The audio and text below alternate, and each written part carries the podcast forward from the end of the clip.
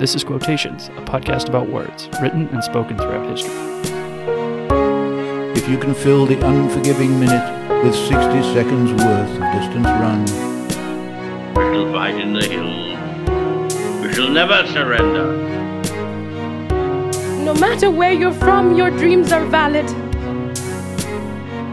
The Pale Blue Dot, the only home we've ever known. Hello and welcome to Quotations. I'm Matthew Monroe. Here's today's poem. Sundays, too, my father got up early and put his clothes on in the blue black cold, and with cracked hands that ached from labor in the weekday, weather made, banked fires blaze. No one ever thanked him. I'd wake and hear the cold splintering, breaking. When the rooms were warm, he'd call, and slowly I would rise and dress, fearing the chronic angers of that house. Speaking indifferently to him who had driven out the cold and polished my good shoes as well, what did I know? What did I know of love's austere and lonely offices? That's the poem Those Winter Days by poet Robert Hayden.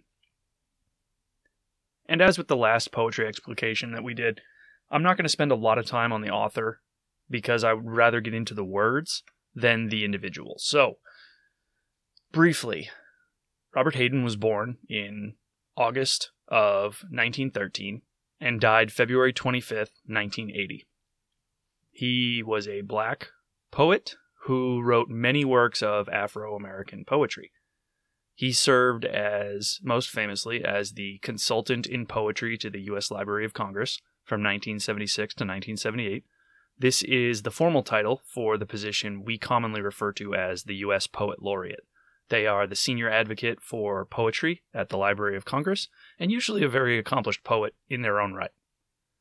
He was also a professor at Fisk University and the University of Michigan.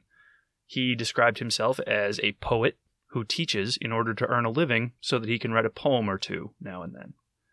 So that should give you an idea a little bit of the man himself. And Those Winter Days is a poem that he wrote back in the mid 20th century, and it is his most popular.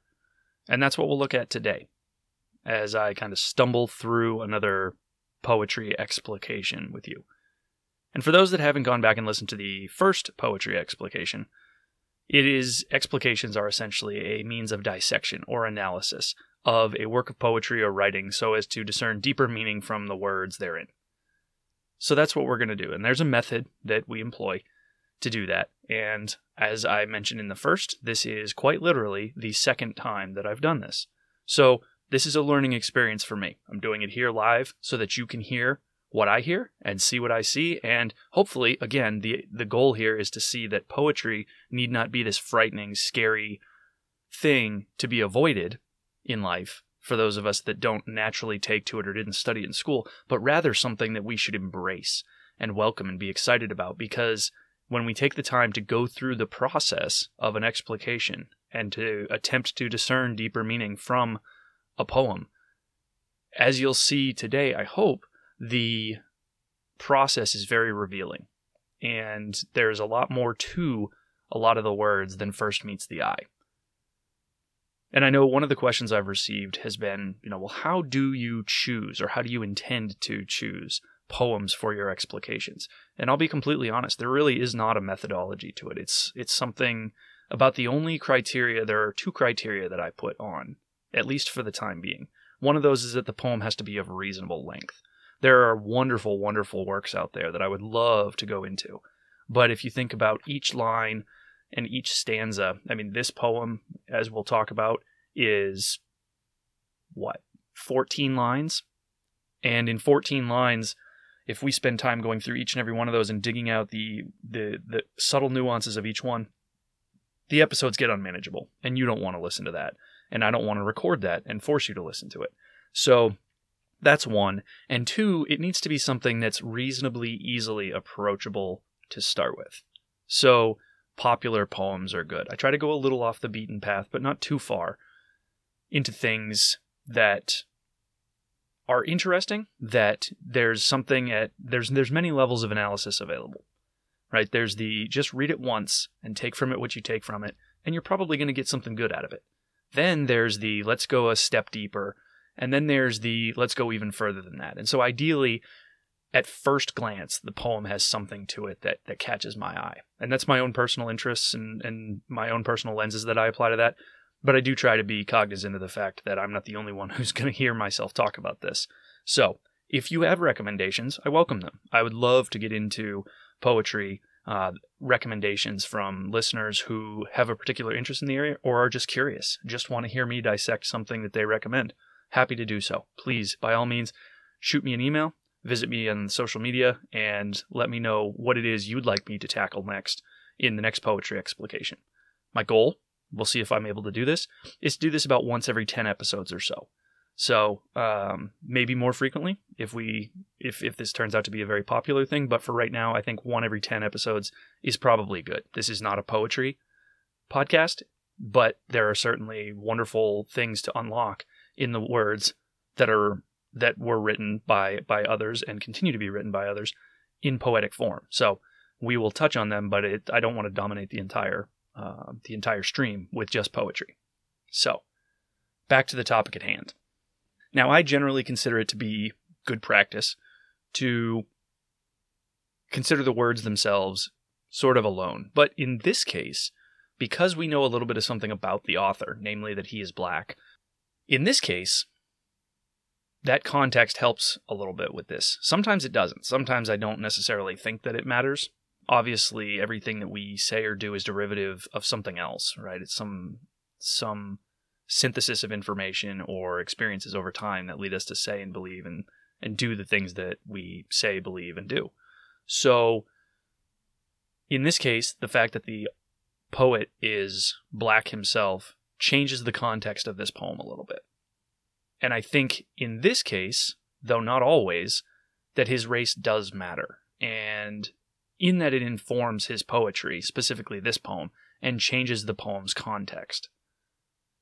Naturally my mind goes to the same place that maybe yours did, which is it makes me want to experiment and have someone choose an obscure poem, not knowing, and, have me not know the author at all, and do an explication just based on the words alone, knowing nothing of where it came from, doing no research on who wrote it, and seeing how that maybe changes the what what comes out of the poem. So perhaps that's a future episode right there. Perhaps I'm too big for my bridges. I don't know. But again, we've gone afield. So, for the explication, let's again remind ourselves of the format that we follow. And this is something that I found doing some research on how to do a poetry explication. And it was a nice package that I found online uh, of an explanation of what an explication is. And it comes from the University of North Carolina at Chapel Hill, at their writing center. And there are a few things they ask us to do. So, so make mental note of these, and then we'll go through the poem again, and then we'll start to dissect it. So the things that the UNC Chapel Hill Writing Center recommends are first, to consider the poem as a dramatic situation. Then there are a series of questions. There are six of them. The first it asks is, What is being dramatized? Next, who is the speaker? And then, what happens in the poem? Fourth is, when does the action occur? Fifth is, where is the speaker? And sixth is why does the speaker choose to speak now? So, keeping those things in mind, considering the poem a dramatic situation, and then asking yourself, what is being dramatized? Who is the speaker? What happens in the poem? When does the action occur? Where is the speaker? And why does the speaker choose to speak now? I'm going to reread the poem to you and th- start thinking about those things as we go through the remainder of the poem, or excuse me, the remainder of the episode. Here's Those Winter Sundays by Robert Hayden. Sundays, too, my father got up early and put his clothes on in the blue black cold. Then, with cracked hands that ached from labor in the weekday, weather made, banked fires blaze. No one ever thanked him. I'd wake and hear the cold, splintering, breaking. When the rooms were warm, he'd call, and slowly I would rise and dress, fearing the chronic angers of that house. Speaking indifferently to him who had driven out the cold and polished my good shoes as well, what did I know? What did I know of love's austere and lonely offices? And again, it's important to note here that I'm doing this cold. There's a couple of notes that I've jotted down from having read this a couple of times to kind of guide the conversation, but this is I have not deliberately not gone and read other explications. You can punch this poem in, and it's popular enough and well known enough that you can find a variety of analyses. I know because as I was researching this, I saw them. And so understand that the observations here are my own. They may or may not match with anything that other people see, but this is the way that I see it. And I think as a poet, that's what people that's what they ultimately want. There isn't one definition. There isn't one perspective. Sort of like artists in galleries. People stand and stare and notice different things, and it means different things to different people. Some people can be very emotionally moved by a piece, be it a poem or a painting or a sculpture, and others completely indifferent. They just don't see what that other person sees. And the chances that either one of those two people sees what it is that the author or artist or sculptor meant or saw when they were creating it is extremely low as well. So, with that in mind, let's take the first piece of UNC Chapel Hill's advice and consider the dramatic situation. So, where are we? When I look at this, I think immediately of, of an old home, right? Most most homes today don't ha- don't require someone to get up in the morning and make a fire. So this is probably an old home, maybe something with a wood stove, and it's it, like most wood fires maybe it's a fireplace maybe it's a wood stove it requires new logs in the morning right? Probably the fire was stoked at night before everybody tucked themselves into bed so the space is nice and warm. You get in your bed under those blankets wherever your room happens to be warmed by that fire in this relatively small old home. And as fires tend to do they consume their fuel. And by the time the next morning comes around that fire needs new fuel because last night's has died out and so the father rises and works, and then eventually the child follows. I think that's a pretty self evident dramatic situation that's playing out before us here. Who is the speaker? Well, I think this is also pretty self evident. This is the child of the father. And it doesn't say that it is a, a boy or a girl, although I think there's some things we might be able to infer. Shined shoes. If the father shined the the child's shoes, remember this is a Sunday morning based on the title of the poem, that this is probably a young boy. So this is a young boy who is the speaker. Now the he's a speaker in this what could be a memory, which we'll come to in a minute, but it's likely that this is this this is more of a retrospective, right? Of course, in this scenario, I wonder to myself, well, maybe who could it be if it was not a child? Now, I think in this, it's it's evident because there's the the term father is used, um, and there's a there's a sense of the performance of duties that other that another may not be able to do. This child may not have been able to, or capable, or considered safe enough responsible enough to tend to a fire. So a father is doing a task on behalf of this child. But what if it were a husband? Or if it were the even the child of an elderly, sick parent? The context changes a little bit and I think that's an interesting thought process to to have. So here we have a child in a home whose father wakes up and begins to to build a fire to warm the home before calling the rest of the family, at the very least this child, down to the to the warmer spaces. And so what happens in the poem? That's the next question. What happens? And I think it's pretty clear that this is a retrospective. You can tell by the final line in the poem, you know, what did I know? What did I know of love and, you know, love's austere and lonely offices? So this is a retrospective. Now, this retrospective could have been recent. maybe it's years in the future. And then as I went down that path and I said, well, how far back was this? Was this some great epiphany that happened the same day with the child where he said, oh my gosh, I've been I've been cold to a father who's done all this for me. What did I even know? Unlikely, right? It's unlikely that a young child, relatively young boy, again, this is my perspective, is this is a relatively young boy whose father gets up, makes a fire, and shines his shoes for him on Sunday morning. It's highly unlikely that that child had some great epiphany at that age. This, I think, is something that happens later in life. That's the way I perceive it. This is an adult thinking back. It could be that the the father has recently passed. It could be that he's recently reconnected with that father. But I think, for me, anyway, the most poignant way to think of this is that maybe this is a father now, this is a this is someone who was a child and is now a father and is now performing some form of, or maybe exactly what he is describing his father to have done when he was a child for his own children now. And he is realizing that when he was the age of the children for whom he is performing this task, whether it be making a fire, whether it be going out in the rain to retrieve, retrieve a child's toy, the the the speaker in question in my mind is taking on a burden a thankless burden on behalf of his family and he's reminiscing about how his father did that for him when he was a child and how little he appreciated it at the time.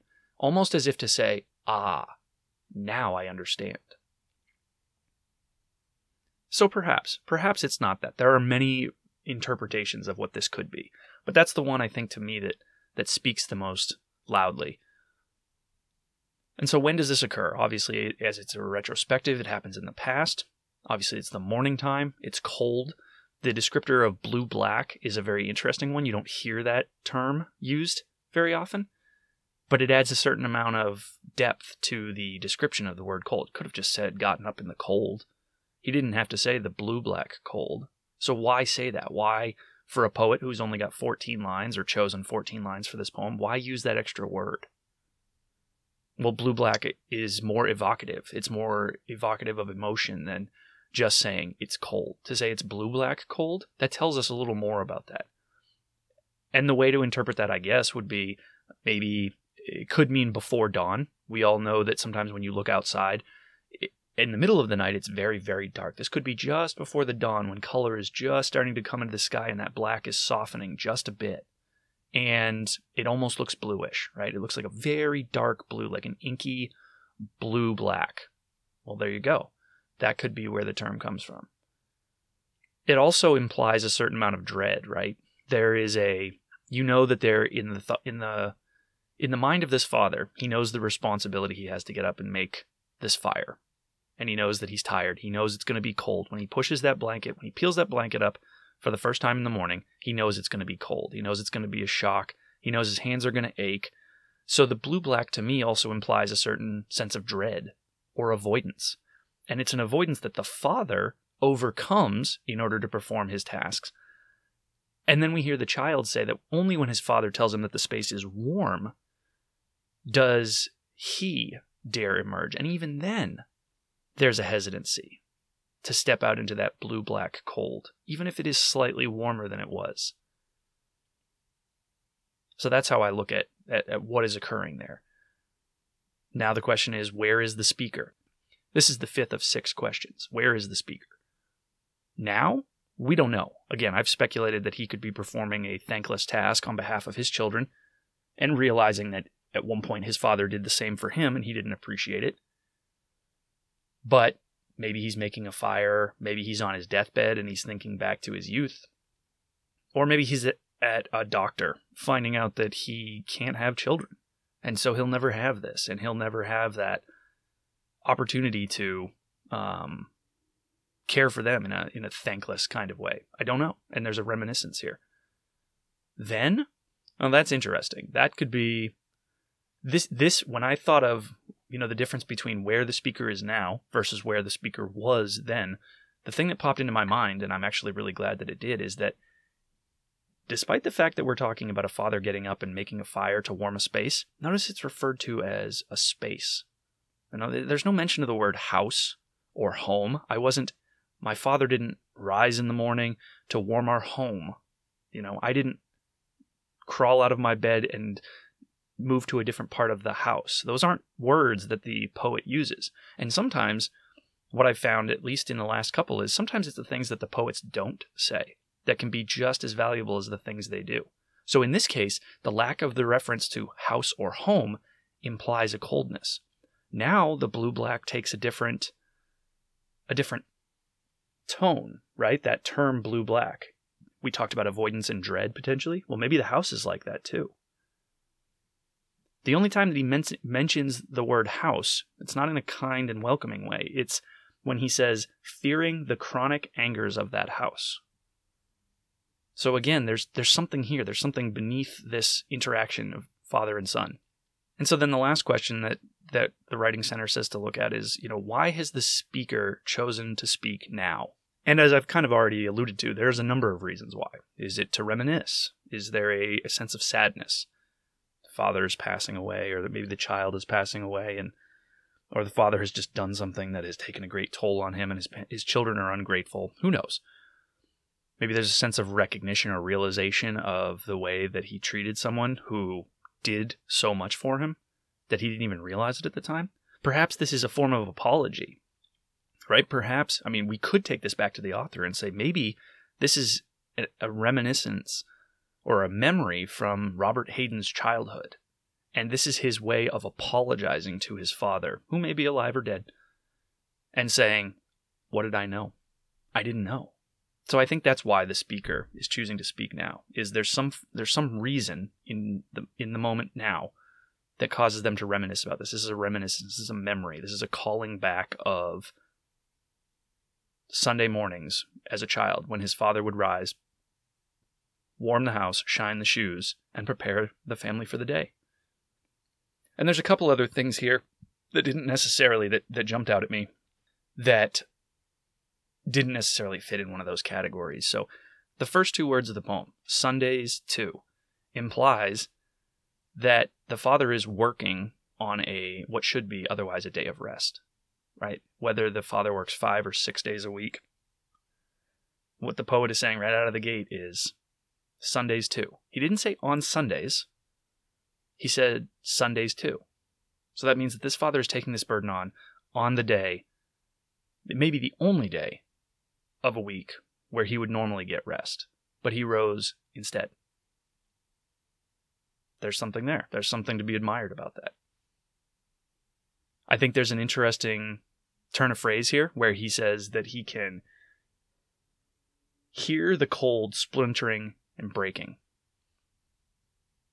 That's interesting because I think what he's referring to, I think what he's doing there is he's taking the, the, the sounds that we associate with a fire, right? Splintering and breaking. Whether it's the father splitting wood, not likely that, right? That's a pretty loud activity to be doing first thing in the morning. But more than likely a fire, right? If you sit and listen to a fire crackle, you can hear that wood splintering as the moisture inside expands and the wood fibers give. There's that cracking and splitting and breaking. And he's overlaying that, I think, on the cold, right? As if the fire is causing the cold to splinter and crack and break. And obviously the the heat is going out into that cold space and and it's and it's the cold is absorbing that heat, right? And the space is warming. And so I thought that was an interesting overlay of something hot described as crackling and breaking, and then overlaying that with cold, the cold of the house that the the fire is is breaking. And you can take this to another level of emotional depth, right? The father, maybe he's angry, doesn't like his job. Clearly, there's anger in the home. Maybe the relationship between the father and son isn't great. But the father does this thing that warms the space, that changes the temperature, so to speak. And normally we associate hot with anger and cold uh, with indifference, but in this case, maybe it's you know the cold of indifference and the warmth of a heart, or something like that, where the father is doing a kind thing to improve the space. So there's an analog there. And much as I mentioned that you know there's no warm mention of house or home, there's only the the reference to anger. There's also no you know that that line of chronic anger in the home again implies a relationship that's not the strongest with the father and son and here's something else that you didn't say, Uh, didn't hear in the poem necessarily, is there's no mention of terms like dad or my papa or pop pop or, or anything of the sort, right? Those kind of affectionate terms for that position. Only father, right? The very clinical definition, biological father type term. There's a coldness there. So clearly there's a strained relationship. And how much we read into that is completely dependent on us. Again, there's a first pass look at this. I'd like to think we're looking at a, you know, a second or third pass at this. And if you consider, if you read through the poem, it's only 14 lines. If you read through it each time, considering one of these variables being slightly different, right? Change father to husband. Change space to home. Change father to pop pop. The context of the poem changes entirely. And I thought that was an interesting thought experiment to have. And that didn't occur to me until probably three or four readings into this. I've read through it a number of times. It didn't occur to me in all that time that the only mention is of, of this person is as a father, not as a as a warm, um, affectionate term. And I think we kind of mentioned it before, but there are two levels here of driving out the cold, right? The fire in the house and and there's at least in my mind there's a symbolic there's two levels of symbolic overlay on top of that. So there's the literal making a fire to drive out the cold of the house. Then there is the performing a task kind of the thing we just talked about performing a task that is a is a gesture of kindness right? Father could very easily say stay in bed and say go make your own fire warm your own house up you know? You little brat like who knows? And then there's the third level of this, which is, you know, even more profound, I think, and that is isn't this kind of symbolic of what parenting is, right? You're raising a child and the world is cold. The world is mean, the world is scary. The world can do you harm. And a parent goes out ahead of the child, both literally in life and also figuratively throughout their um, their development, to clear a path for them, to change the space, to make the space safer, to, in the very literal sense, childproof the home, so as to avoid harm to that child. So there's a symbolic driving out of the cold at a couple of levels, which I think is interesting as well. And then, you know, further further emphasizing that is later on in the poem when he talks about preparing and polishing shoes. You know, that that seems like something that is probably in my li- in my mind a, a prep for going to church maybe you want to have your good shoes that you wear that one time during the week and not just preparing for church but if we extend that a little bit further the the, the symbolic nature of parenthood is preparing for life right dress for success your appearance matters a parent trying to set a child up for the very best of things so that's the analysis, right? That's that's that's my pass on this. That's my take on this. I may or may not be right. If you've ever read this or I mean if you studied this in school and wrote an explication, I'd love to hear about it. I'd love to hear what you saw. If there was something in here that I missed, was there a big swing and a miss on this and I, I totally overlooked something? Or was there something that I noticed that you found to be particularly profound that started you down an interesting thought path? Again, reach out you can find me on all the social media links. Stay till the end of the episode to hear where they're at. But Twitter, Facebook, Instagram, you can find me in all of those. Let me know. I'd love to hear it. So as we close today, ask yourself, you know, you've probably already done so as I did, but look back on your own childhood, you know. Contemplate, think about the last line of the poem. Love's austere and lonely offices. Love's austere and lonely offices. It's profound. It's profound, and I hope you took something away from it as I did. Until next time, I'm Matthew Monroe. This is Quotations. Thank you for listening. If you've enjoyed this episode and would like to hear more, please subscribe in your favorite podcast app or visit me at quotationspod.com to download and listen. Please also take a moment to recommend the podcast to a friend. That's a huge help. You can tweet at me at quotationspod. Send me an email to quotationspod at gmail.com.